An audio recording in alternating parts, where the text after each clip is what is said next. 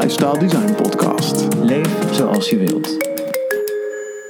Welkom bij aflevering 2 over prikkels. Die P is altijd zo heftig in de microfoon, zo prikkels. Maar je, wij hebben natuurlijk een, een spatkap, zo- zoals dat heet. Ja, die- wat hij doet als je hem... Want ik denk dat jij hem er niet op hebt zitten. Dan, eh, als, je hem er, als je hem erop hebt, dan eh, heb haalt, hij de, haalt hij de P eraf. Hoor maar, als Ja. ik het vertel, zeg ik welkom bij aflevering 2 over rikkels. Prikkels. Zie je? Eh, Bij mij hoor je rikkels. Maar we hebben toch allebei een spatkap? Nee, ik heb geen zat ka.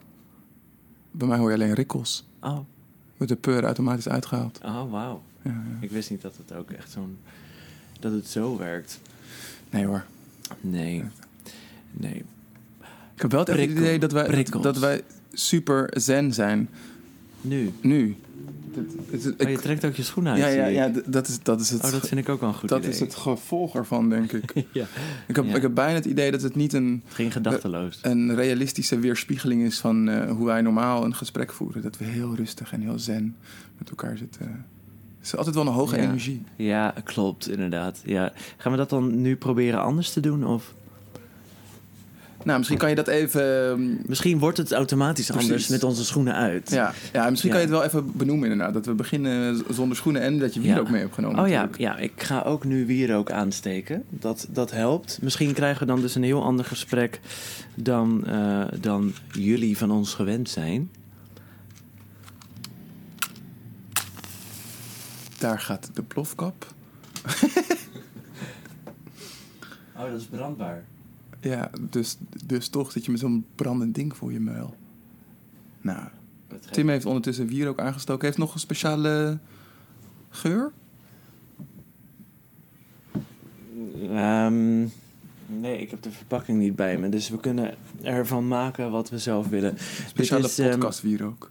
Oost-Tibetaanse wilde kastanjeboom eh, geur.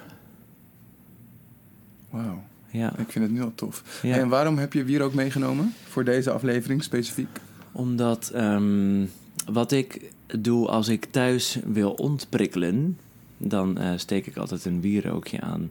Dus ik associeer de geur van wierook heel erg met rust en ontprikkelen en ehm, in jezelf keren op een positieve manier.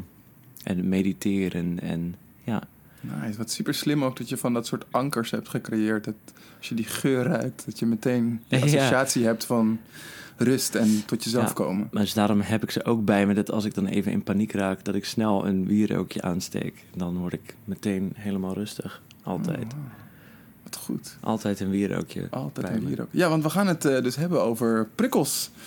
Ja. Ja, want omgaan met prikkels en specifieker de balans zoeken in prikkelen en ontprikkelen beschouw ik als een van de meest complexe en belangrijke puzzels in mijn leven. Want enerzijds heb ik het HSP, het High Sensitive Person kenmerk, gevoeligheid voor prikkels door een rijke interne verwerking van prikkels. En anderzijds ook het HSS-kenmerk, daar herken ik me ook in, de behoefte aan intensiteit, ontdekking, avontuur.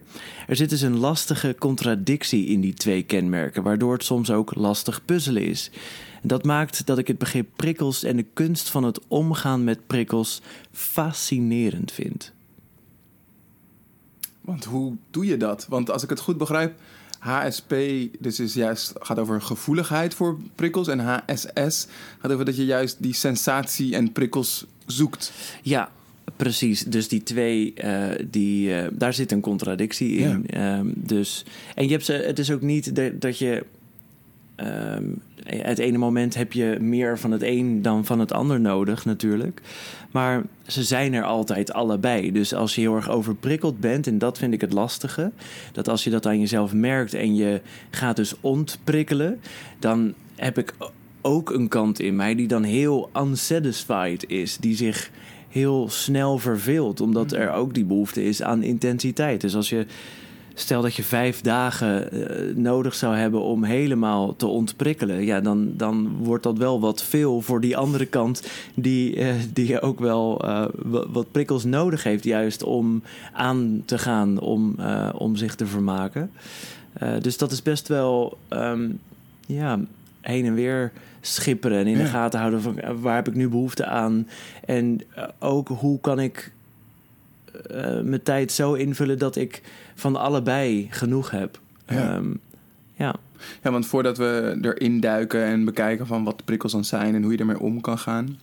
Hoe, hoe ben je hier achter gekomen dat je deze twee kenmerken in je hebt? En in hoeverre ehm, hebben, we, hebben we dat allemaal niet ook een beetje? Ja, ja, dat is een belangrijke nuance, denk ik. Dat ehm, iedereen herkent dit natuurlijk wel in zekere zin. Hè? Dat je soms eh, ben je erg geprikkeld en soms verveel je je een beetje of heb je juist behoefte aan intensiteit. Ehm, ik denk dat dat meer geldt als je je heel erg herkent in dat HSP of het HSS. En met name als je de combinatie hebt van die twee kenmerken. En over het algemeen denk ik niet heel erg in labels of zie ik daar niet heel erg de waarde van in. Maar om je vraag te beantwoorden, hoe kwam ik daarachter? Nou, omdat ik me daarin inlezende heel erg in herkende. En ook een, eh, een podcast luisterde van mensen die die twee kenmerken hebben. En eh, heel open vertelden over de uitdagingen waar ze tegenaan liepen en wat voor gevoelens dat bij hen opriep. En daar herken ik me wel op een niveau in dat ik dacht: dit, dit is meer dan iets wat iedereen wel heeft voor mij. Ehm, maar zeker wat je zegt, eh, eh, daarom eh, is het in het algemeen denk ik een interessant onderwerp. Ja. Omdat iedereen, zeker in deze maatschappij met zoveel prikkels, ehm, zich daarin herkent. En dat het voor iedereen een puzzel is om te leggen in, in, in het leven. Ja, ja. ja, want precies wat jij nu zegt, dat we in deze maatschappij, in deze tijd, zoveel prikkels op ons afkrijgen. Dat is een opmerking die ik best wel vaak langs hoor komen. Maar ik dacht, laten we eens even erin duiken om eens te kijken van... Kunnen we daar concrete cijfers over vinden? Hoeveel prikkels krijgen we nou te verwerken? En ja, wat is eigenlijk een prikkel? Ja, Eh, om daar te beginnen, zegt eh, de Hersenstichting daarover dat een prikkel eigenlijk niks meer is of niks minder dan een stukje informatie dat binnenkomt via onze zintuigen. Dus eh, zo kunnen we prikkels bijvoorbeeld zien, horen, voelen, ruiken en proeven. Eh, en als je het hebt over overprikkeling, dan betekent het dat die stukjes informatie niet goed door onze hersenen worden verwerkt. En het aantal prikkels dat we binnenkrijgen, ehm, dit heb ik eh, gevonden bij het NLP Instituut Groningen, is eh, dat we elke seconde ehm, onbewust, schrik niet, 4,2 miljoen prikkels per seconde waarnemen. Dat bizar veel. En al die prikkels die worden dus gefilterd tot eh, ja, eigenlijk een beperkt aantal prikkels, eigenlijk pakketjes, eh, die ons bewustzijn eh, bereiken. Dus die 4,2 miljoen prikkels, die heb je niet bewust door. Dat, zouden we niet aan kunnen. Dan een meltdown. Ehm, en die pakketjes komen ongeveer met 5 tot 9 eenheden tegelijkertijd per seconde binnen. En wat is dan zo'n eenheid? Ja, dat, daar zijn ze niet heel duidelijk over. Maar wat ik begrijp is dat ze, dat is zo'n pakketje van aantal Ja, prikkels. Dus het kan zijn dat als jij nu naar buiten loopt eh, en je kijkt omhoog, dan eh, zie je misschien de blauwe hemel met een eh, grijze wolk. Hè, een prikkel van, die misschien voor je kan betekenen dat er slecht weer aankomt. En je voelt tegelijkertijd een windje opkomen zetten. En, ehm, je, en je ruikt dat onweer wat je soms wel eens kan. Hè? Dus dan krijg je dat Ja. als één pakketje binnen, wat Oh, dan ja. een signaal voor jou is van hé, hey, hier komt slecht weer aan. ja, oké. Ja, maar dat is dan één prikkelpakketje die je dan als één van de vijf tot negen per seconde binnenkrijgt. Nou, je kan me voorstellen hoe freaking veel eh, dat is. Zeker, zeker. En, en kan je dan dus. ehm, het, het kost wel energie ook op het onbewuste niveau, toch? Dus ehm, je zegt het is maar goed ook dat je niet al die Ja. prikkels bewust doorkrijgt, zeker.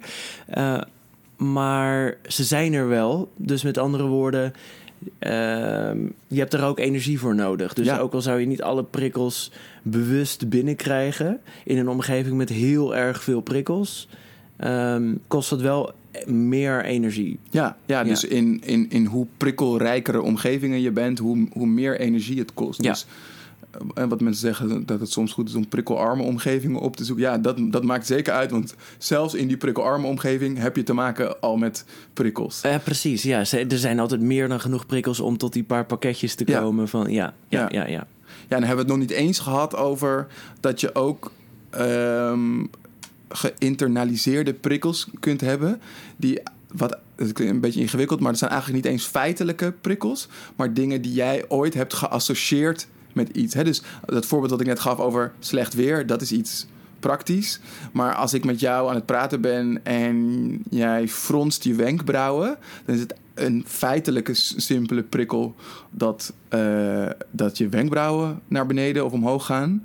Maar als ik een geïnternaliseerde prikkel daarvan heb, dat, dat betekent dat jij iets vindt van wat ik nu zeg, of misschien Ja. vind je het niet goed, dan ga- komen er opeens nog meer prikkels Ja. binnen. Dus Juist. zo kunnen Ja. die prikkels ook nog vermenigvuldigd worden. Juist, precies. En dat is waar dat HSP-stuk heel erg over gaat in ieder geval. Dat je dus de prikkels die je krijgt eh, meer dan gemiddeld ontleedt. Waardoor het veel meer prikkels zijn om uiteindelijk te verwerken. Dus je hebt eigenlijk werkelijk meer informatie om te verwerken. Want Ja. je neemt meer informatie op. Want, want is dat dan ook bij HSP allemaal wat in het, in het onbewuste gedeelte van je brein gebeurt? Of, of is het al op het moment dat het in je bewuste gedeelte aangekomen is? Dat je al die prikkels gaat interpreteren en Ja, verwerken? dat is een goede vraag eigenlijk wel. Ik denk, ik denk beide. Eh, het onbewuste denk ik altijd. En ehm, bewust eh, eh, een, een deel daarvan.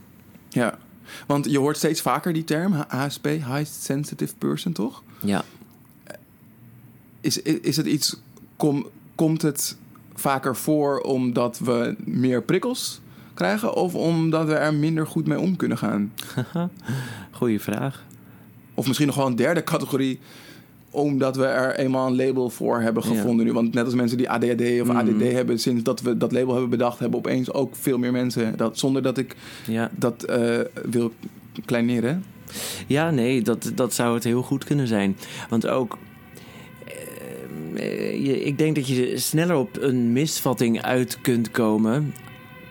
Dat je sneller geneigd bent te denken. Hoe zou jij met deze prikkel omgaan? Dat er nu keihard een ambulance... Ja, eh, je ziet langs- misschien aan Ja. mij hoe goed dat gaat, hè?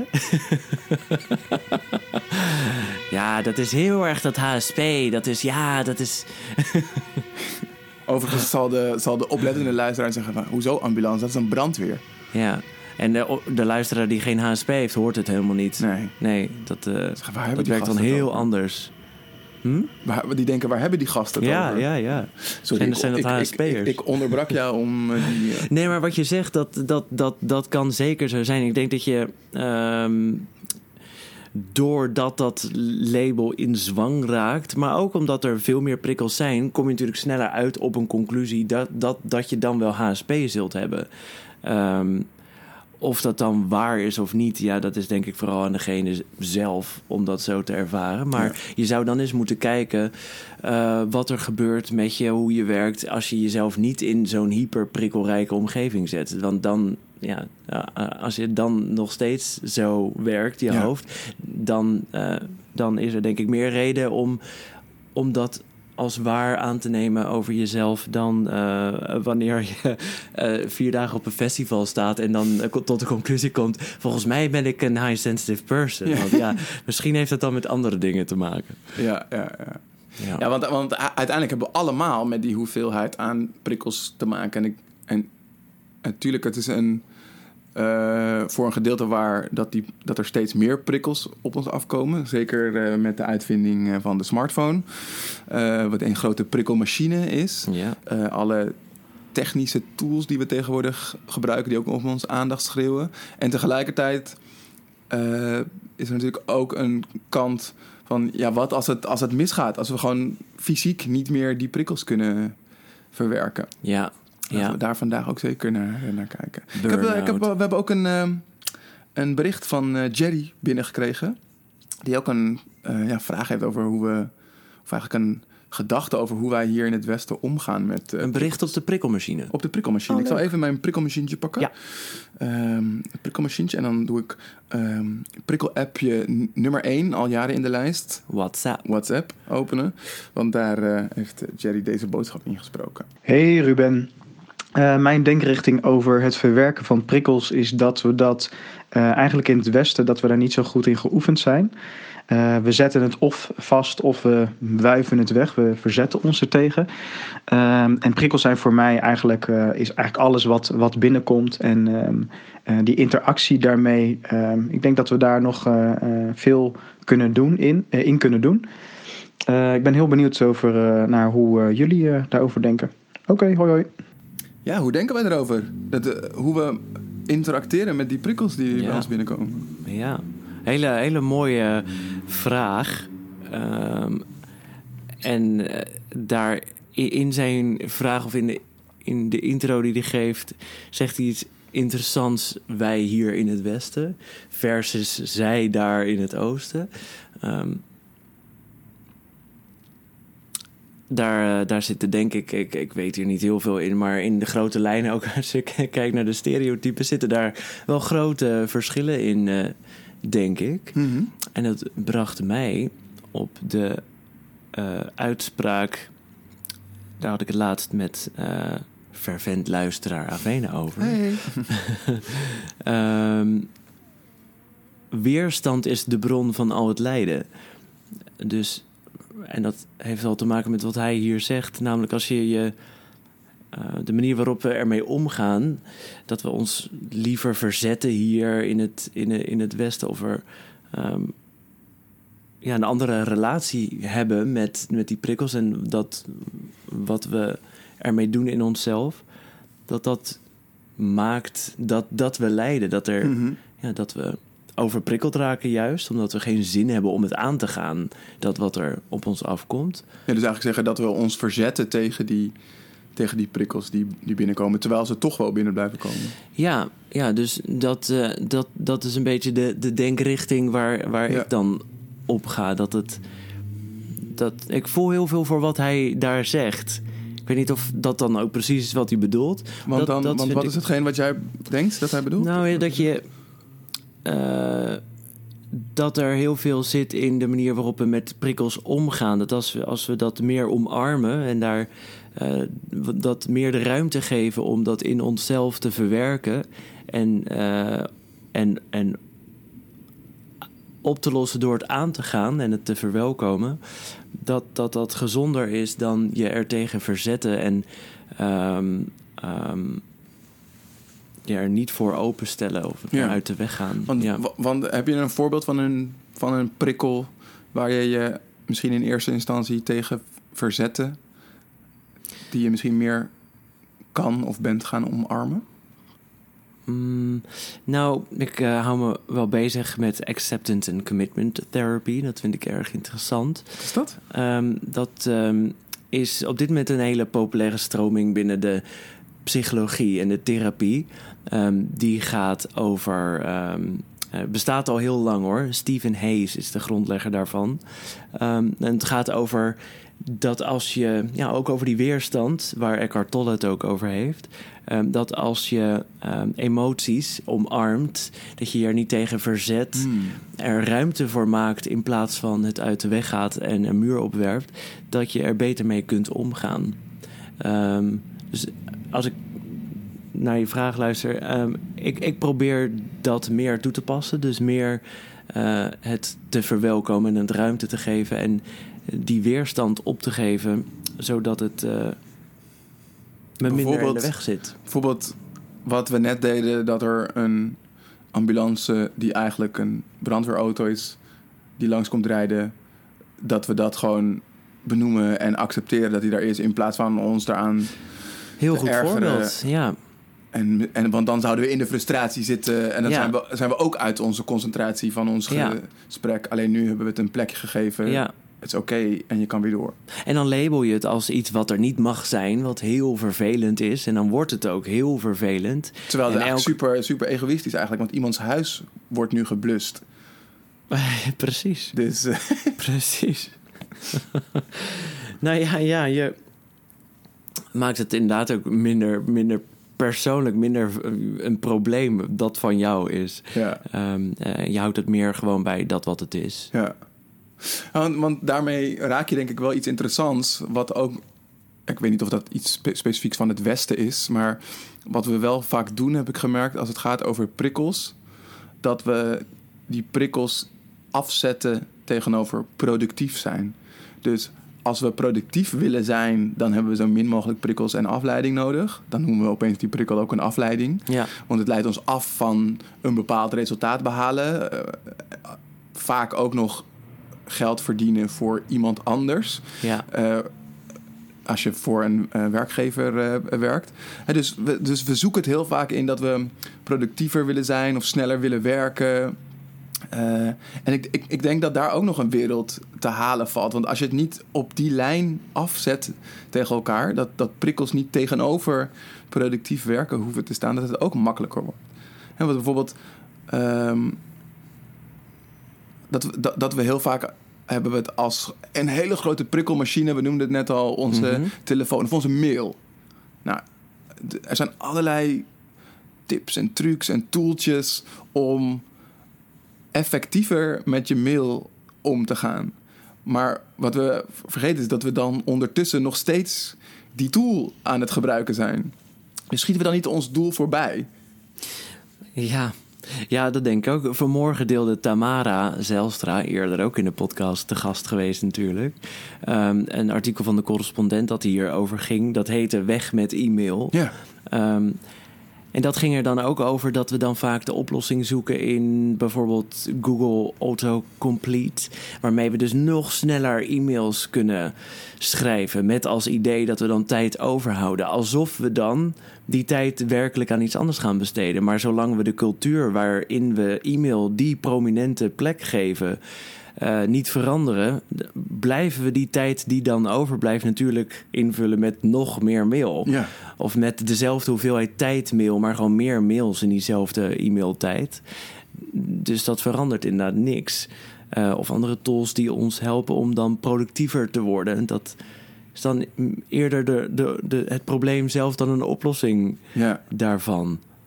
Ja, en dan, dan ben je denk ik ook voornamelijk bezig om die prikkel dan inderdaad dus ook niet te, te accepteren. Ben je ook aan het verzetten tegen die prikkel. Ja, Om maar een ander doel te dienen. Zoveel mogelijk e-mails af te werken of zoveel mogelijk producten te verkopen. Of, ehm, misschien zouden die, zouden die prikkels ook meer kunnen helpen om juist eh, meer tot jezelf te komen. Eh, en dat je, ze, dat je ze daartoe in kan zetten. Dus prikkels zijn dan niet een afleiding van productiviteit, maar misschien wel van zelfinzicht. Of eh, ja. ik ben nu maar heel hard op aan het nadenken. Maar je zou inderdaad iets anders kunnen doen eh, met die tijd die dan overblijft.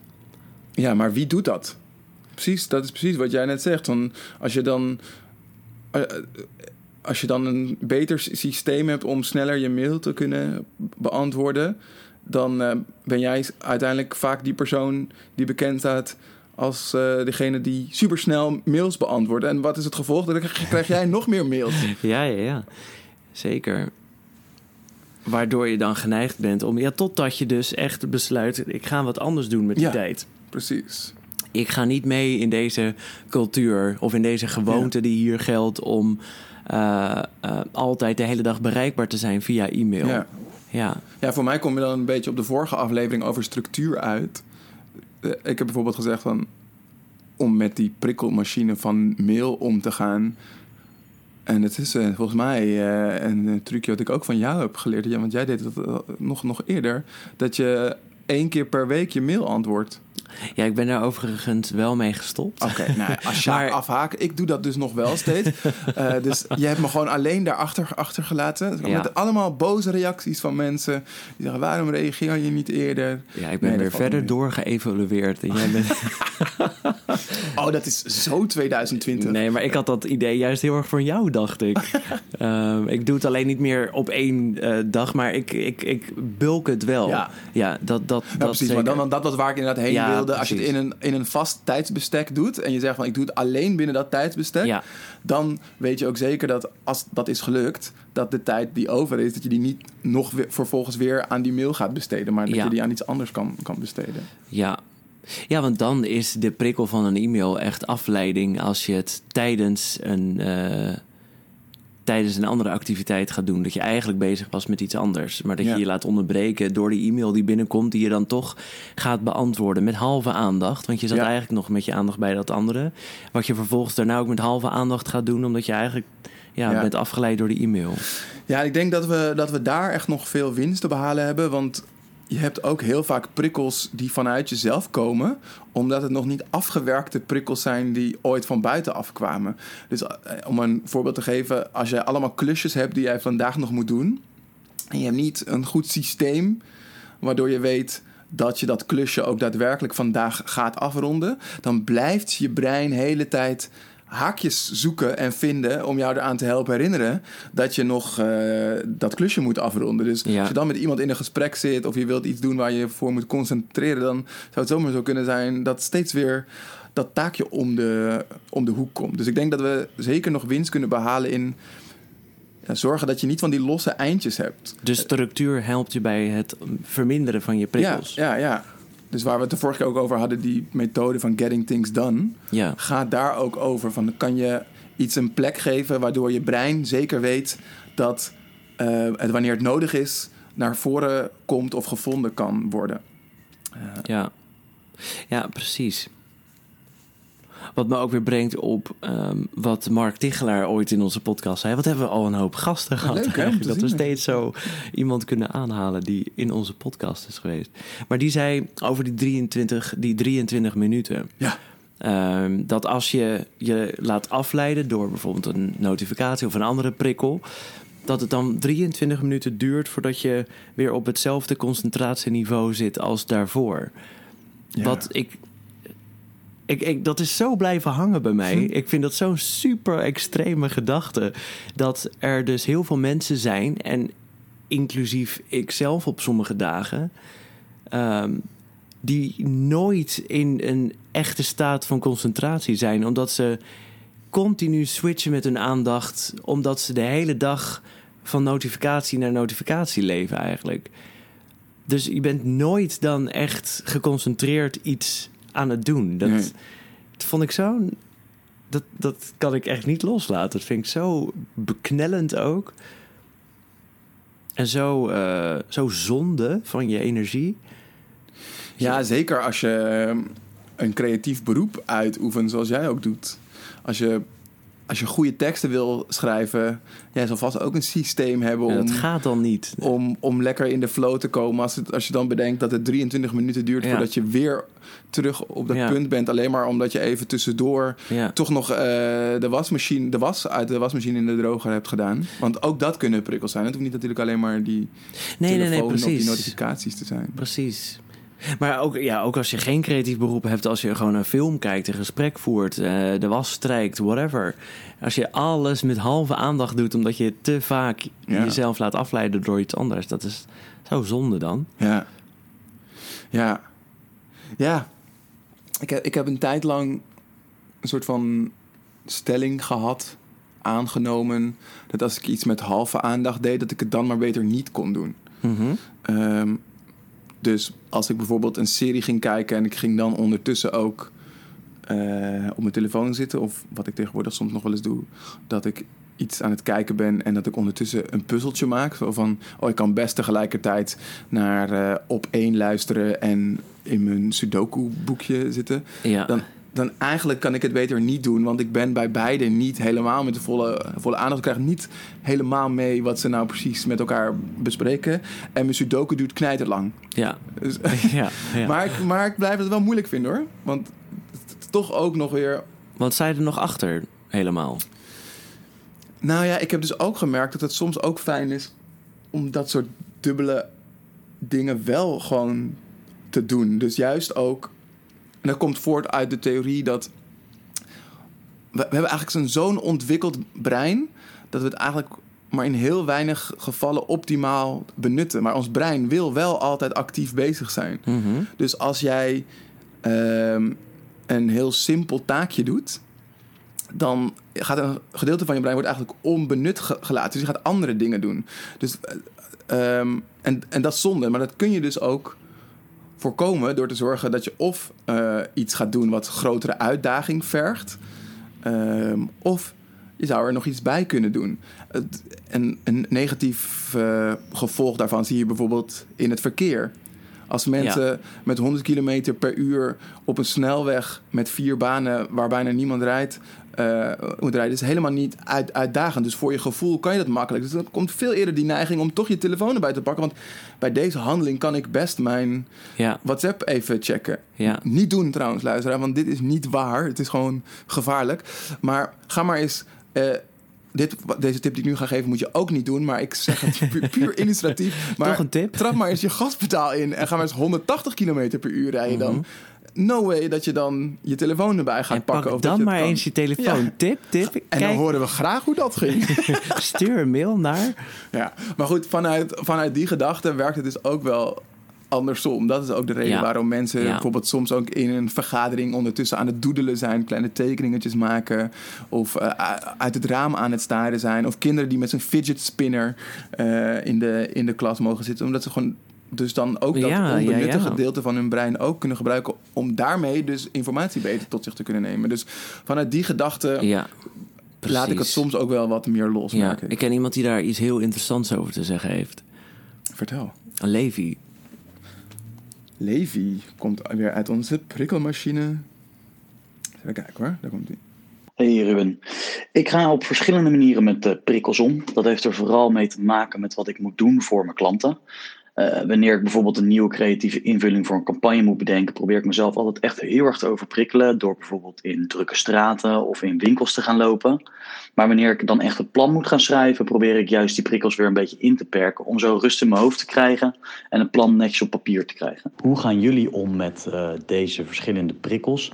En hebben jullie wel eens het idee dat je misschien ook geen controle hebt over deze prikkels? Dus Levi voegt ook echt prikkels toe Ja, om eh, creatiever te zijn. ja. Dat, eh, dat is tof. ja, dat is eigenlijk zeg maar nog waar we het net over hadden, eh, naar een hoger level brengen. Ja. Ja. ja. Het heel zinvol maken, juist, die, al die prikkels. Wat een hele belangrijke toevoeging is op wat jij eerder zei, dat, dat we het vaak framen als eh, afleiding. Dat super nuttig juist ook kan zijn. En zeker in een creatief proces ontzettend kan helpen om je op allerlei gedachten te brengen. En je hoofd te laten razen en razen en razen. En dat is, Ja. ja, dat herken ik zeker ook. ja, ik ook wel. Ja, en dat is interessant wat eh, Levi vraagt. Het gaat ook over controle. Ik denk dat het ook goed is om te realiseren dat er ook prikkels zijn waar je natuurlijk geen controle op hebt. Daar zou ik vooral niet mijn energie aan besteden om die Ja, proberen te beïnvloeden of weg te nemen of iets dan ook maar aan, aan te doen. Maar tegelijkertijd kijken naar waar heb je wel invloed op. Daar kan je natuurlijk in, in sturen. Dus dat vind ik al een super mooi voorbeeld wat, wat Levi geeft. Dat je dus ook juist die andere omgeving op kan zoeken. Of je omgeving in kan richten. ja, Ik ben bijvoorbeeld heel erg fan van een soort van creativiteitspakketje of creativiteitshoek maken. Dat als, als ik creativiteit op wil doen of met creatieve dingen bezig wil gaan, dat ik dan die paar items erbij pak. Net als dat jij nu we onze podcast starten en je tot jezelf wil komen wierook aansteekt. Is eigenlijk een associatie die je dan, als je het maar vaak genoeg doet, daarna automatisch ga- gaat maken. Dat kan je ja natuurlijk zeker met geur. ja, ja, geur. Nou, en waarom is geur zo eh, interessant? Omdat we, dat, dat een ehm, vaak ongebruikt eh, eh, zintuig is. Dus op het moment dat je die wel inzet, komt komt die veel sneller boven de andere ehm, Oh, zintuigen heen. oh, dat wist ik niet. Kijk, want bijvoorbeeld met gehoor, dat is iets, Ja. daar, daar, daar ben je al dagelijks mee bezig. Ben je ook al dagelijks bewust waarschijnlijk mee, mee bezig. Want Ja. zet je misschien een muziekje op of Precies. zet je noise cancelling headphone op. Maar, maar geur bijvoorbeeld doen we. Maar, maar je kan het ook met smaak doen, hè? Als jij, als jij ik, ik doe bijvoorbeeld als ik lees, neem ik altijd mijn super smoothie. Er zitten allemaal super gezonde eh, ingrediënten in. Zo- Zo'n lijstje van 10 ingrediënten die perfect zijn om je ehm, ehm, hersenen in optimale staat te houden en brengen. Ehm, dus kan je beter van concentreren. Maar ik drink die smoothie altijd tijdens mijn half uurtje lezen per dag. Mhm. Dus andersom werkt het nu ook. Als ik die smoothie drink, of als ik die smoothie aan het klaarmaken ben, dan komen ook weer die associaties Ja. van de boeken die ik aan het Ja. lezen ben terug. Ja, Dus smaak, geur. Dus ik zou zeker ook kijken naar, naar dat soort onbewuste zintuigen. Die kan je zeker inzetten. Ik werkte trouwens eerder ook nog voor ehm, eh, een organisatie, Yellow heette zij. En die deden dat ook. Die gaven lessen. Dus ik ging voor hun naar eh, eh, MBO-scholen om dan ook creativiteitslessen te geven. En zij hadden dat systeem echt tot in de puntjes uitgewerkt. Dus wij kregen op een gegeven moment als kerstpakket kregen we ook een eh, geurpakketje, gewoon spray, waarin eh, de eigenaar van het bedrijf, Olivier Oosterbols heet hij, eh, een soort van eigen geurtje had ontwikkeld die optimaal bijdroeg aan concentratie. En er zat dan sinaasappel in, want dat schijnt dan goed te zijn voor concentratie en nog iets van nootmuskaat of zo. En dan had hij gewoon zeg maar zijn eigen geurtje laten maken. En dan was het idee van als je dan je les begon voordat de eh, studenten binnenkwamen, dan sprayde je dat rond. Mm. Zodat je eigenlijk waren we dus aan het tweaken, dat zonder dat zij het door hadden, dat we een optimale omgeving eh, om te leren creëerden. Door ook dus die geur in te zetten. En zo waren we steeds bezig met Oh, al die verschillende zintuigen. Interessant, ja. Ja. Dus slim om die associaties ook te gebruiken. Dingen Ja. aan elkaar te verbinden. Ja. Ja, oh ja. Ja, ja ik, ik, ik herken het met muziek bijvoorbeeld ook wel. Ja? Dat, je, dat ik bepaalde muziek... ehm, ik weet nu bijvoorbeeld... Toen ik voor mezelf begon... ehm, heb ik in, in heb ik echt zo'n eh, zo'n paar dagen dag en nacht aan een website gewerkt. Eh, en ik had één playlist van tien nummers die continu Ja, opnieuw speelde. Als ik nu die muziek hoor, dat, dat associeer ik enorm met die, eh, Ja. met die, dat project, met die taak. Maar dan heb je ook iets heel sterks gedaan, want muziek werkt eigenlijk ook al- alleen maar als het op, op die manier tenminste wilt inzetten. Als je wilt knallen of wilt concentreren. Als het ook iets is wat je niet te veel afleiding geeft. Dus als jij Ja. van jouw favoriete artiest het nieuwe album gaat luisteren, dan heb je juist super Nee, veel prikkels. Want dan Ja. wil je horen Ja. hoe dat nieuwe nummer klinkt. Terwijl als, als je dus al nummer hoort wat je al tien keer eerder hebt, hebt gehoord, dan Ja. heb je veel minder afleiding. Ja. En, ehm, en beats kunnen daar ook nog in uitmaken. Ja, ik denk dat je heel bewust moet omgaan met wat je eerste prikkel en wat je tweede prikkel is qua niveau. Oh. Dus als je bijvoorbeeld aan het koken bent, dan eh, kun je prima een, eh, een podcast tegelijkertijd luisteren. Als dat koken op min of meer de automatische piloot gaat. Maar als je echt creatief wil koken, dus je gaat eh, koken en eh, een beetje in het moment maak je er wat van, waardoor je ook wat meer erbij moet zijn met je aandacht. Ja, dan heb je niet genoeg aandacht over voor dat gesprek. Dus, en, maar wel voor muziek. Eh, Ja. tenzij je, wat jij zegt, heel bewust wil luisteren Ja. naar die muziek. Ehm, als er taal in voorkomt in die muziek bijvoorbeeld... en je bent een artikel aan het schrijven, ja, dat, dat werkt Ja. ook niet. Dus het is heel belangrijk dat als je om wil gaan met prikkels op een goede manier... of dat je jezelf juist wil prikkelen, extra prikkelen om een eerste activiteit maximaal geprikkeld te kunnen doen, dan is het fijn als je een fijne verhouding hebt tussen wat die eerste en die tweede prikkel is. Dat er Ja. genoeg verschil Ja, in ja. zit, zodat je aandacht wel bij die eerste prikkel blijft en wordt gestimuleerd door die tweede prikkel. Ja, en zou het nog uitmaken in hoeverre die verschillende zintuigen dan met elkaar samenwerken? Want als jij gaat koken, ben je heel veel met geur en smaak bezig. Zou je een ander gerecht koken, denk je, wanneer je een ander soortig muziekstuk opzet? Dus als jij je Ja, pasta bolognese maakt, zou je Ja. opeens zou je een ander, eh, een ander eindresultaat hebben wanneer je hardrock opzet dan wanneer je Ja. klassiek opzet. Nou, zeker. Ik, ehm, ik, eh, als ik een tekst schrijf. ehm, en dit, komt, eh, dit behandel ik ook in mijn online masterclasses die ik geef. Dan heb ik het ook over de emotie die je wil overbrengen. Is ook de emotie die je zelf in de muziek moet horen. Als je wil dat die muziek bijdraagt aan dat wat je schrijft. Dus als jij een stuk wilt schrijven waarmee je je lezer eh, een gevoel van excitement wil geven. Dan moet je op dat moment ook naar muziek luisteren Goeie. dat jou excitement geeft. Want als jij, als jij iets voelt, kun je het ook makkelijker overbrengen op een ander. Met Ja. tekst als middel of zang of dat wat je dan ook maakt. Eh, omdat je het voelt, kan je het er ook in stoppen en dus ook overbrengen. Ehm, dus dat heeft zeker invloed, denk ik, ja. Met deze wierook zou ik een heel raar geurende pasta bolognese maken misschien wel. Ja, dus als ik een goede love ballad opzet, dan kan ik een hele goede liefdevolle pasta voor Susanne precies, maken. En precies. En als je als ik een speedcore beetje opzet... spicy eh, pasta wil, dan moet ik ook een spicy song eh, kiezen. Exact, exact. ja. Ehm, zijn er nog andere dingen die goed zijn om te bespreken als het gaat over hoe we omgaan met eh, prikkels? Ja, heel groot onderwerp Ja. natuurlijk. Hoe, hoe om te gaan met, eh, met prikkels, ja. Nou ja, ehm, wat, eh, wat Levi zegt vond ik interessant. Dat je, dat je het juist ook kunt gebruiken. Dat, dat heeft ook te maken met dat je het niet als iets negatiefs framed. Nee. Dat je het eh, juist positief kan inzetten. Ehm, en het geeft ook een soort fysieke sensatie, ja, overprikkeld zijn. Je kunt het voelen aankomen. Je kunt het voelen aan jezelf wanneer dat zo is. Ja. En dat geldt, dat werkt voor de een anders dan voor de ander. Ehm, maar als je dat van jezelf goed weet, wanneer je overprikkeld bent, wat, voor, wat, wat zijn dan de lichamelijke sensaties die je voelt? Het is goed dat je, dat je dat zegt. Want ik, ik heb ook nog even onderzocht van wanneer, wat is overprikkeldheid en Ja. wanneer raak je nou sneller overprikkeld. Ja, En eh Psynet zegt daar het volgende over, eh, over wanneer je sneller overprikkeld raakt. Dat kan natuurlijk verschillende oorzaken hebben. Eh, maar het kan bijvoorbeeld zijn doordat jouw brein die prikkels die je binnenkrijgt niet goed filtert. Waardoor je te veel prikkels binnenkrijgt.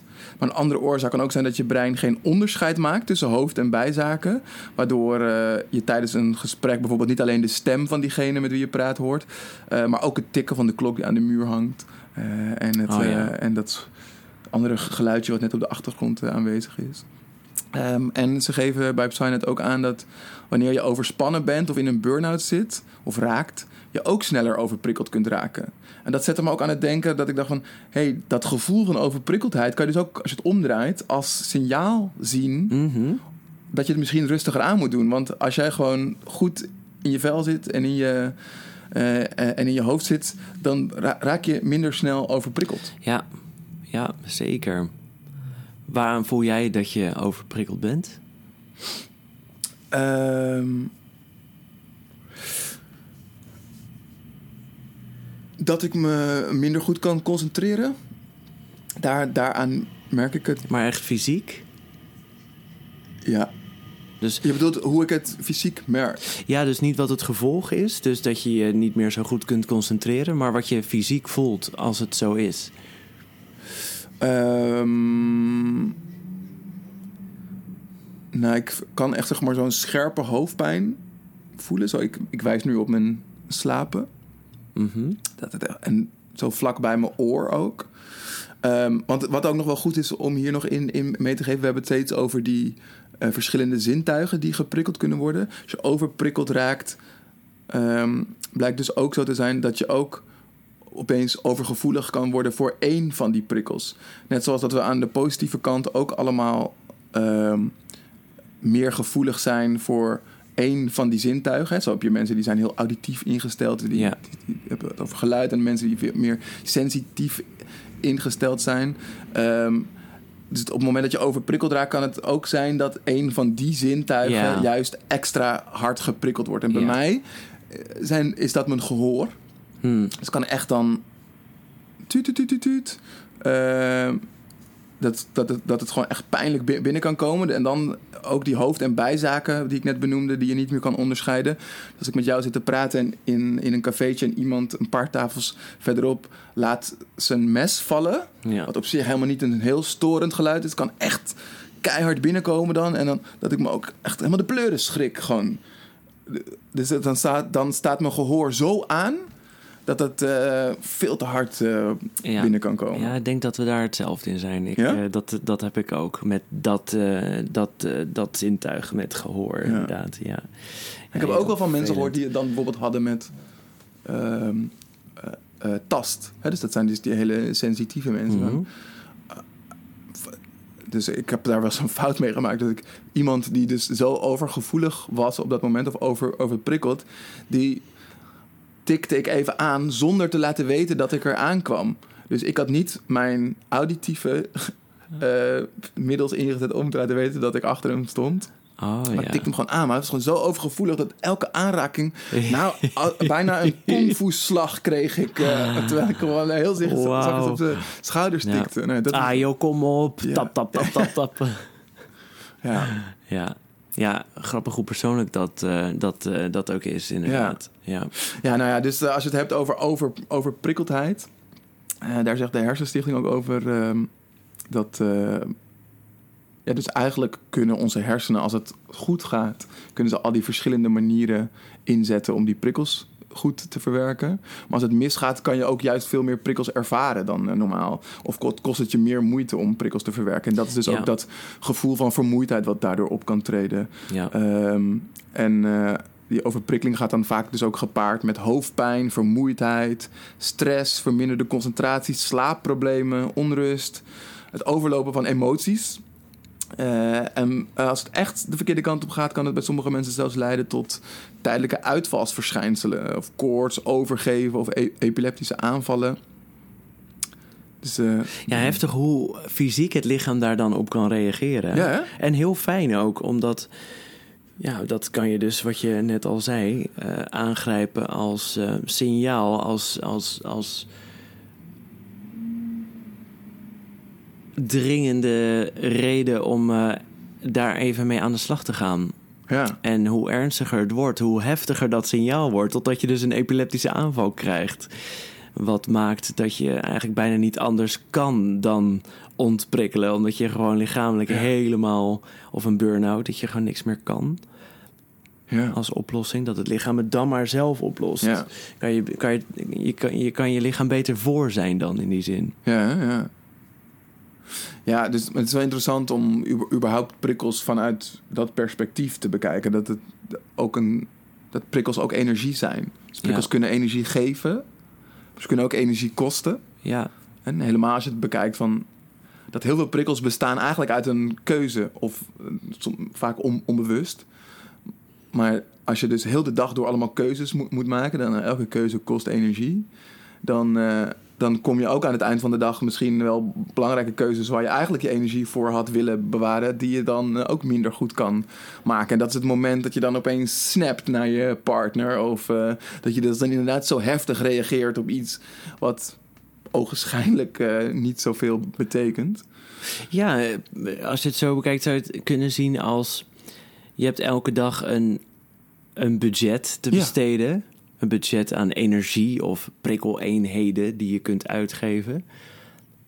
Dus het is super belangrijk dat je nadenkt over waar je die aan uitgeeft. Ja, Als je dat uitgeeft aan het maken van allerlei eh, kleine onbelangrijke keuzes, dan heb je dus geen energie meer, geen prikkeleenheden meer over aan het einde van de dag om quality time te hebben met je partner. Want ja, ja, je hebt al je energie eigenlijk al uitgegeven. ja. Ja, want dan maak je wel een mooie brug naar... We zitten in de Lifestyle Design podcast. Dus als je het nou hebt over je leven inrichten en vormgeven... Wat zijn jouw gedachten daarover als je het hebt over prikkels? Hoe kunnen we ons leven zo vormgeven dat we optimaal om Ja. kunnen gaan met die prikkels?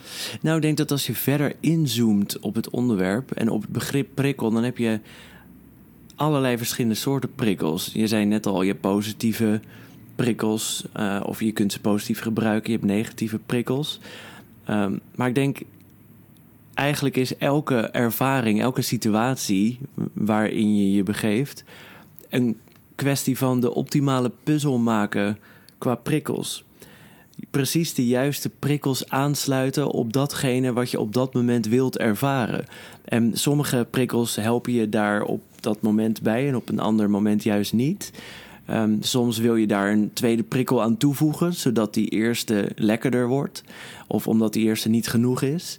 Ehm, maar dat verandert van moment op moment. En hoe beter je eigenlijk in de gaten hebt ehm, aan wat voor soort prikkels je behoefte hebt en welke prikkels goed met elkaar samenwerken, hoe beter je die puzzel kunt leggen en dus hoe beter je die ervaring kunt uitnutten op dat moment. Hmm. Dus het heeft denk ik heel erg te maken ook met weten wie je bent, wat je leuk vindt en hoe je je omgeving of een situatie ehm, daar naar kunt vormgeven. Ehm, ben jij daar zo op die manier mee bezig? Ik weet niet of ik zo bewust met prikkels bezig ben. Ehm, maar wel met, met het thema concentratie en eh, inspiratie. Maar ik denk, als we het er zo over hebben, dat, dat het eigenlijk over hetzelfde gaat. Ja. Dus concentratie is een vorm waarin ik zoveel mogelijk prikkels buiten probeer te sluiten. En eh, inspiratie is waar ik bewust bepaalde prikkels opzoek, omdat ik die nodig heb of, of, of in wil zetten. Dat is heel erg wat Levi zei ook dus. Ja, ja. Ja, nou, ik heb bijvoorbeeld zelfs... Nou, als conversation designer vind ik het super interessant om met mensen spontane gesprekken te voeren. Maar ik vind het ook tegelijkertijd super interessant om heel veel podcasts te luisteren. Nou, Die twee gaan soms niet samen. Als ik overdag, wanneer ik naar mijn werk loop, een podcast ga- luisteren in mijn noise cancelling eh, headphones, dan ja, kan ik heel goed een podcast luisteren, maar daar ben je wel ook automatisch dus afgesloten van andere, misschien mogelijk spontane prikkels van andere mensen. Ja. Ehm, dus, dus, dus daar probeer ik wel steeds bewuster mee om te gaan. Dat ik dan, oké, s ochtends als ik naar mijn werk loop, wanneer het nog rustiger is, als het vroeg is, dan doe ik dan wel Mhm. ehm, die podcast in mijn oren. Maar als ik dan smiddags weer naar huis ga, dan probeer ik die oortjes uit te laten. Zodat ik gewoon kan zien wat er op me afkomt. En Ja. horen en voelen en ruiken. Eh, dus ja. En, en waar ik ook steeds meer naar kijk, is van me ook afvragen van... Hé, hoe komt het nou dat ik, dat ik hier nu niet met mijn volle aandacht bij ben? Het kan soms ook een podcast luisteren en dan denk ik... Kak, ik heb helemaal niet begrepen of gehoord wat diegene net zei. Terwijl het enige wat ik aan het doen was, was aan het wandelen. Een, een route die ik al misschien al honderd keer heb, heb gelopen. Dus dan is er toch iets wat ergens mijn aandacht vroeg. Want ik, of mijn gedachten gingen ergens anders heen. Of ik ben aan het kijken naar de vogels die langs vliegen. ja. En, en, en toch ook dat dan meer te volgen. Dus ehm, aan de ene kant kan het wel zo zijn dat, dat, dat, dat ik aan allemaal dingen wil inrichten om het zoveel mogelijk op mijn manier te doen. Maar ik kom ook steeds vaker achter dat het ook juist gaaf is om me gewoon te volgen wat er dan komt. Want blijkbaar moest het dan op dat moment niet zo zijn. Ik moest, op dat moment niet een podcast luisteren. Want blijkbaar was ik er nog niet aan toe. Dus dan gewoon lekker mijn oortjes uitdoen en eh, gewoon eh, in de natuur zijn en zien wat daar gebeurt. Ja. Ja, dat lijkt me heel, heel zinvol om op het moment zelf aan te voelen waar je, waar je goed op gaat. Welke Ja. prikkels je wat geven, welke prikkels je wat kosten. Ja, ja en wat, wat, wat nog wel echt een, een, een uitdaging is, merk ik. Ik vind het heel moeilijk om echt in een prikkelloze situatie te zijn. En nou, echt prikkelloos, dat kan natuurlijk niet. Dat hebben we nu ook al ontdekt. Maar gewoon echt helemaal bijvoorbeeld in stilte zijn, dat vind ik heel moeilijk. Dan merk ik dat ik steeds toch zelf onbewust vanuit automatisme toch weer die afleidingen opzoek. Dan pak ik toch mijn telefoon of ga ik toch een boekje lezen. Of dan Want ik... waarom wil je dan graag prikkelloos zijn of zo prikkelloos mogelijk? Nou, ik zou heel graag ehm, wat meer nog naar binnen willen gaan. Tenminste, Mhm. ik denk dat ik het wil, maar blijkbaar als ik steeds andere dingen doe en zoek, als ik dat zou gaan doen, dan zit er misschien wel iets dat ik dat nog helemaal niet wil of dat ik dat Mhm. vermijd. Maar vanuit die gedachte dat ik gewoon eh, wat vaker stil wil zitten en naar binnen wil kijken. en dus niet met al die andere dingen buitenom bezig wil zijn. Dus soms denk ik wel eens van, hmm, zou er misschien iets zijn waardoor ik juist al die prikkels opzoek, omdat ik juist niet naar binnen wil gaan. Omdat, omdat iets in mij roept van, doe het niet, doe het niet, want... Zou het niet gewoon kunnen dat, je, dat het ook een tijdje duurt voordat je in die modus komt? Dat je eerst, zoals in eh, meditatie ook, dat je de eerste tien minuten ben je eigenlijk bijna alleen maar aan het besteden aan eh, tot rust komen en eh, die concentratie vinden. En pas daarna ehm, lukt het echt goed om, om te mediteren vaak. Ja. Dat, Ja, dat, was, dat was wel een gedachte die ik eerst ook had. Mhm. Totdat ik een meditatieleraar kreeg die liet zien dat echt gewoon binnen 10 tellen kan je in, eh, in een meditatiestaat, of in een pre-meditatiestaat zijn. Oh, dan is dat een hele. Dan ben ik heel benieuwd naar hoe dat werkt. Nou, eigenlijk, ja, ik kan, kan, kan het wel delen. Het is, het, is, het is super simpel. Je doet je ogen dicht. Ehm, en ehm, hij doet dan... eh, je zegt ehm, drie keer achter elkaar het getal drie. En je probeert ook echt, zeg maar, met je ogen dicht dat Mhm. getal voor je te zien. Dus dat het getal drie komt drie keer naar voren. Dus drie, drie, drie. En dan doe je drie keer achter elkaar het getal twee. En drie keer achter- elkaar het getal één. En dan eigenlijk heb je al daarmee al je aandacht heel erg teruggebracht. En daarna ehm, kan je twee dingen doen. Zeg hij. Of je telt nog een keertje af van 10 naar 1. Met, het is eigenlijk gewoon een soort van Mhm. hypnose in voor Ja, jezelf. Ja. Waarbij je met jezelf afspreekt. Bij 1 ben ik in meditatiestaat. Dus als je dat maar vaak genoeg doet, dan ehm, ben je ook echt, wanneer je bij, bij één bent, ben je ook in die, in die, eh, in die staat. En eh, wat, je, wat je ook kan doen, is eventjes nog zo'n soort van bodycheck doen. Door gewoon eventjes Mhm. van boven naar beneden, vanaf je hoofd, el- elk lichaam stil langs te gaan. Het, eh, want dat is het enige wat je doet. Is, meditatie is juist gerichte aandacht. Mhm. Of ja, kan, kan het kan, ook zijn. Kan, hè? Ja, precies. Maar het is, dat, is- dat is inderdaad niet helemaal waar altijd. Want het is juist soms ook open aandacht. Ja, ligt eraan. Inderdaad, Ja. je hebt allerlei vormen natuurlijk Ja. van... Dit lijkt heel erg op transcendental meditation. Daar heb je het Wat je nu gehad. Kan je zegt. uitleggen wat het is? Ja, want dat doe je eigenlijk hetzelfde bijna, eh, zit ik nu te bedenken. Waarbij je een soort mantra, maakt niet uit wat dat is, eh, gewoon een klank. Je moet iets hebben om je aandacht op te richten, zoals je net ook al zei. En dat herhaal je en dat herhaal je, dat herhaal je. Totdat je hersenen en dat, dat stukje verschilt misschien, maar misschien is het dezelfde techniek eigenlijk of hetzelfde mechanisme, dat weet ik niet. Maar doordat je daarmee bezig bent, gaat je aandacht ook niet meer ergens anders naartoe. Ja. Dat is het idee. Ehm, en door dat mantra dus te herhalen en te herhalen en te herhalen, valt je brein als het ware in, in een soort slaap, in die transcendente staat. ehm, waarin je brein heel erg uitrust. En daar is heel veel onderzoek naar gedaan. Je brein eh, rust dan vijf keer efficiënter uit dan wanneer je in je remslaap zit. Ehm, en dat komt dus omdat je brein na verloop van tijd besluit: ik heb niks meer te doen. Ik ben namelijk alleen maar dat mantra aan het herhalen en dat, dat ken ik nu wel. Dus er gebeurt dan na verloop van tijd niet echt meer iets. En dat is hele efficiënte uit, uitrusting. En dat lijkt ook een beetje te, te zitten in wat jij nu eh, Ja, zegt. ja, grappig, ja. Nou, wie zich ook afvraagt hoe je naar een prikkellozere of prikkelarme staat toe beweegt, is Martine. Door alle prikkels om me heen vergeet ik soms wat ik voel, wat ik nou eigenlijk wil en waar mijn grenzen zijn. Yoga en meditatie helpen me om mijn aandacht naar binnen te keren. Ze leiden me weg van alle prikkels van buitenaf. In jezelf kun je een stilte vinden. Geen enge stilte, maar een rustgevende. Daar kan je dan naar terug, mocht je dat even nodig hebben op overprikkelde momenten. Na drukke dagen, intense sociale evenementen of als je als een idioot een lasagne in elkaar staat te rammen omdat ze over 10 minuten voor de deur staan. Haal dan even diep adem, herinner je die stilte en rust en geef het bezoek een glas wijn. Ondertussen kan jij rustig jouw Italiaanse pasta-bouwwerk afmaken. Meestal kun je ook nog eens veel meer genieten van de avond als je niet overprikkeld bent. Tim en Ruben, voor jullie de vraag: hebben jullie misschien meditatietips voor jullie luisteraars? Oeh, mooi. Sowieso is mijn eerste re- reactie als ik het bericht van Martine hoor... dat je Martine moet opbellen. Want je klinkt zelf echt als een supergoeie Ja, meditatie-goeroe.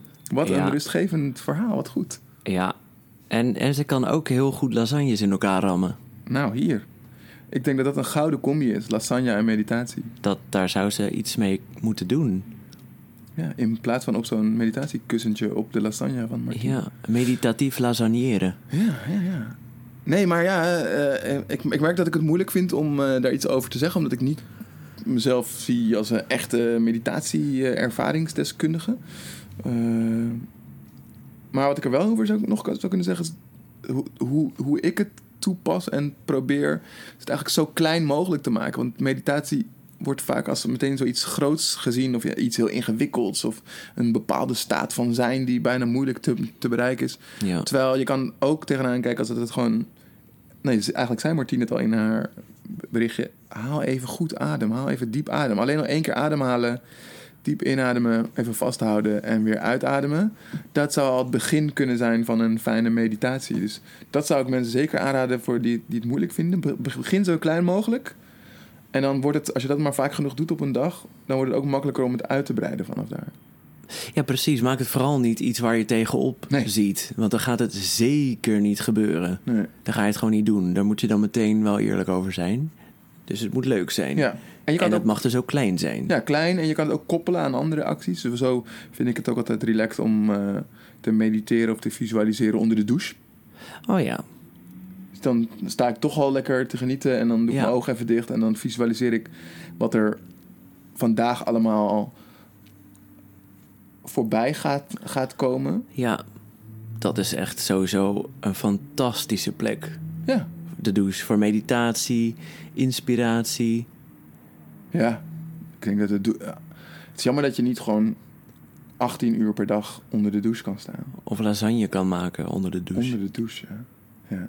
En een andere, nou, trouwens nu we het over hebben, denk ik dat ik er wel allemaal dingen over te zeggen heb, blijkt. Ehm, Ja, je Maar- praat erg lang voor iemand die er weinig over ja. te zeggen heeft. Ja, dat kan ook een gevaar zijn, hè? Je, je kan me ook stoppen en zeggen van, hé hey Ruben, je zei dat je niks aan af wist, waarom praat je zo lang erover? Nee, ik laat jezelf tot dat inzicht komen. Je laat mezelf die kuil graag keihard in te donderen. Eh, nee, maar ik dacht nog ook nog aan, ehm, er zijn ook heel veel vergelijkbare resultaten tussen slaap en meditatie. Hmm. Je hoort van heel veel mensen dat als ze dan gaan mediteren, dat ze dan in slaap vallen. En dan vervolgens gaan ze zichzelf zitten vervloeken van... eh ah, dan ben ik weer in slaap gevallen, ik kan helemaal niet me- me- mediteren. Maar ehm, die staat waarin je bent als je gaat me- mediteren... eh, vertoont heel veel overeenkomsten met eh, sommige fases... vooral beginfases van, van slaap. Dus als je graag wilt beginnen met mediteren... zou je ook kunnen beginnen met gewoon af en toe je voornemen om eh 20 minuutjes je ogen dicht te doen. Ga maar gewoon liggen en met het voornemen om te gaan slapen. En als je gaat slapen, als je in slaap valt, ben je geslaagd, heb je succes. Als je niet in slaap valt omdat, je, omdat er allemaal gedachten voorbij komen, ben je ook geslaagd, want dan ben je ook aan het mediteren Oh. geweest. Oh, interessant. Dus Martine, je mediteert al zo'n acht uur per nacht. Ja. Ja, Nou. zeker. En nog eh, een paar tips over eh, verschillende manieren van eh, mediteren gesproken. Dat je het ook anders kunt bekijken. Je kunt ook heel aandachtig naar mooie muziek luisteren. Dat werkt ook meditatief. Of, nou ja, je hoort ook steeds vaker toch mensen zeggen... "Oh ja, dat werkt heel meditatief. Nou, dat, dat, dat, dat is dan ook voor die persoon zo. Mm, ja. Uh, dus ja, doe iets waar jij van tot rust komt, waar je dat gevoel bij krijgt. Um, en over muziek gesproken nog eventjes. Er is heel veel onderzoek gedaan naar uh, wat voor muziek dan de meeste rust brengt. En er is één nummer dat er, uh, dat, dat er met kop en schouders bovenuit steekt. Uh, daarvan word je, daar, daar, daarmee kun je angstgevoelens, stressgevoelens met 65% uh, verminderen. En dat is het nummer Weightless van de Marconi Union, als ik dat goed uh, uitspreek. Um, ook als ik het niet goed uitspreek, is dat nog steeds het nummer. Dat vind je op YouTube. Uh, en daar schijn je ontzettend uh, rustig van te worden. En als je iets technischer bezig wil zijn met mediteren, dan kan ik je heel erg het boek um, Mediteren aanraden. Zo heet het echt. en dat is van, um, uh, dat spreek ik zeker niet goed uit, maar uh, ook fonetisch is het Pema Godron. Godron met C-H. Uh, heel fijn boek over mediteren. En als je specifiek bezig wil zijn met, als je dan tijdens het mediteren bezig bent met je aandacht steeds terugbrengen naar je meditatiepunt, of dat nou een kaars is of muziek of je ademhaling, en uh, je het moeilijk vindt om dat op een manier te doen die je, waarmee je jezelf niet afleidt, of dat je op dat moment te streng bent voor jezelf, waardoor je eigenlijk niet op een fijne manier in je meditatie zit, dan heeft ze daar specifiek ook nog een heel boek over geschreven. En dat heet Liefdevolle, Liefdevolle Vriendelijkheid. Ook dus van Pema Godron. Oh, leuk. Ja, en dat brengt mij dan nog weer op de gedachte. ehm, als je dus beter wilt worden in mediteren. ehm, het gaat dus ook over dat vriendelijkheid naar, naar anderen. Het is dus ook onderzocht dat ehm, vriendelijkheid naar anderen en empathie eh, in hetzelfde gedeelte van het brein eh, eh, actief is. Hè. In van die hersenscans lichten dezelfde gedeeltes in het brein op als wanneer je ehm, mediteert. Oh. Dus je kunt je meditatieskills ontwikkelen door eerst bijvoorbeeld gewoon meer liefdevol, eh, vergevingsgezind naar anderen te zijn. Dat is ook waarom bijvoorbeeld die dankbaarheidsoefeningen vaak Ja. worden, worden aangeraden. Dan train je dus ook die Oh. Vergevingsspier. Dus dat zou je ook nog kunnen doen. Oh, tof dat het ook op die manier zo is onderzocht. Ja, En, ja. eh, ja. Ja, ik denk, wa- wat we nog kunnen ontdekken door hersenonderzoek, die wereld is nog zo onontgonnen. Hey, we zijn eh, eigenlijk al eh, automatisch voortgevloeid naar de tips. Nog luister, lees, kijktips. Je noemde net al een, een, een nummer en twee boeken. Eh, wat hebben Ja. we nog meer aan eh, lees- en luistertips of kijktips? Eh, sowieso hebben we het hier natuurlijk al gehad net over concentratie en over deep work. Het boek van Kyle Newport. Zeker een aanrader om daarover te lezen. ja, Cal met C-A-L. En Newport met N-E-W. En Poort met P-O-R-T. Iemand anders die ook heel veel heeft geschreven, of heel, heel goed heeft ges- geschreven, vind ik, over focus, is eh, Mark Tichelaar. We noemden hem ook al eventjes. Het boek Focus aan uit. Echt een fijne om te lezen. Hmm, cool. En als je specifiek meer wilt weten over hoe om te gaan met die kenmerken combinatie HSP en HSS, dan ehm, eh, eh, daar ehm, heb ik een keer een podcast over geluisterd en die kon ik nu niet vinden, maar ik kon er wel, ik kon er wel een andere over vinden. Ehm, maar daarbij moet ik eerlijk zeggen dat ik hem zelf dus nog niet helemaal heb geluisterd. Maar ik geloof dat het. Het is in ieder geval al heel wat dat het specifiek daarover gaat. Eh, en volgens mij was het wel wat. Luister zelf maar naar de Highly Sensitive Person podcast. Die gaat dus, eh, heeft heel veel afleveringen over het HSP-kenmerk. En de aflevering 16 gaat dan specifiek over die kenmerkencombinatie. Hmm, interessant. En als laatste heb ik dan nog eh, eh, één tip over podcast luisteren en nog een appje voor je. Eh, laat ik beginnen met die app. Met die, met die app. Die heet Tide. En wat kan die app voor je doen? Heel simpel. Hij kan allerlei achtergrondgeluiden eh, voor je opzetten. Dus eh, ze hebben vier categorieën waar je geluiden voor kan, eh, kan draaien. Voor als je juist wil focussen, als je wilt slapen. Of als je een korte nap wil doen. Ik noemde het net al eventjes. Ehm, eh, of als je even een ademhalingsoefening wil doen. En daar hebben ze gewoon lekkere achtergrondgeluiden voor. Het kunnen soms muziekjes zijn, maar soms ook regengeluiden of de zee. Ehm, ik, eh, ik gebruik die app heel vaak eh, als ik dan eh, een van die activiteiten ga doen. Dan doe ik dus ook die auditieve koppeling maken door Oh. eventjes die app aan te zetten. Cool. Ehm, en de ehm podcast tip is niet zozeer een podcast om te, om te luisteren. Maar als je het hebt over je brein optimaal uitdagen en je breinvermogen optimaal benutten, is in vrijwel elke podcast-app zit de mogelijkheid om de aflevering versneld af te spelen. Oh ja. Dus als je het hebt over 180 kilometer over de snelweg razen, waardoor je juist eh, beter op de weg eh, let, dat kan je met je podcast ook doen. Zet hem maar eens eventjes op anderhalf keer de snelheid bijvoorbeeld. eh. Ja. In het begin, de, de eerste twee minuten, denk je, in wat voor trip ben ik nou beland? Het is veel te veel prikkels. Maar moet je maar eens kijken hoe snel je eraan gewend raakt en hoe, hoe makkelijker het eigenlijk wordt om dan dus te volgen. Dat was het. Dat was het. Tot volgende keer. Dan gaan we het hebben over opvoeding. Ja, want eh, nu is de wier ook op, dus eh, we, zijn klaar. Ja, volgende keer over opvoeding inderdaad. We zijn allemaal eh, kinderen van iemand. En soms ook ouders van iemand. Ja, hoe ontwerpt je opvoeding nou jouw leven en hoe kun jij het ontwerpen?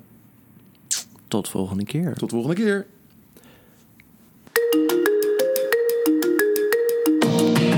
De Lifestyle Design Podcast. Leef zoals je wilt.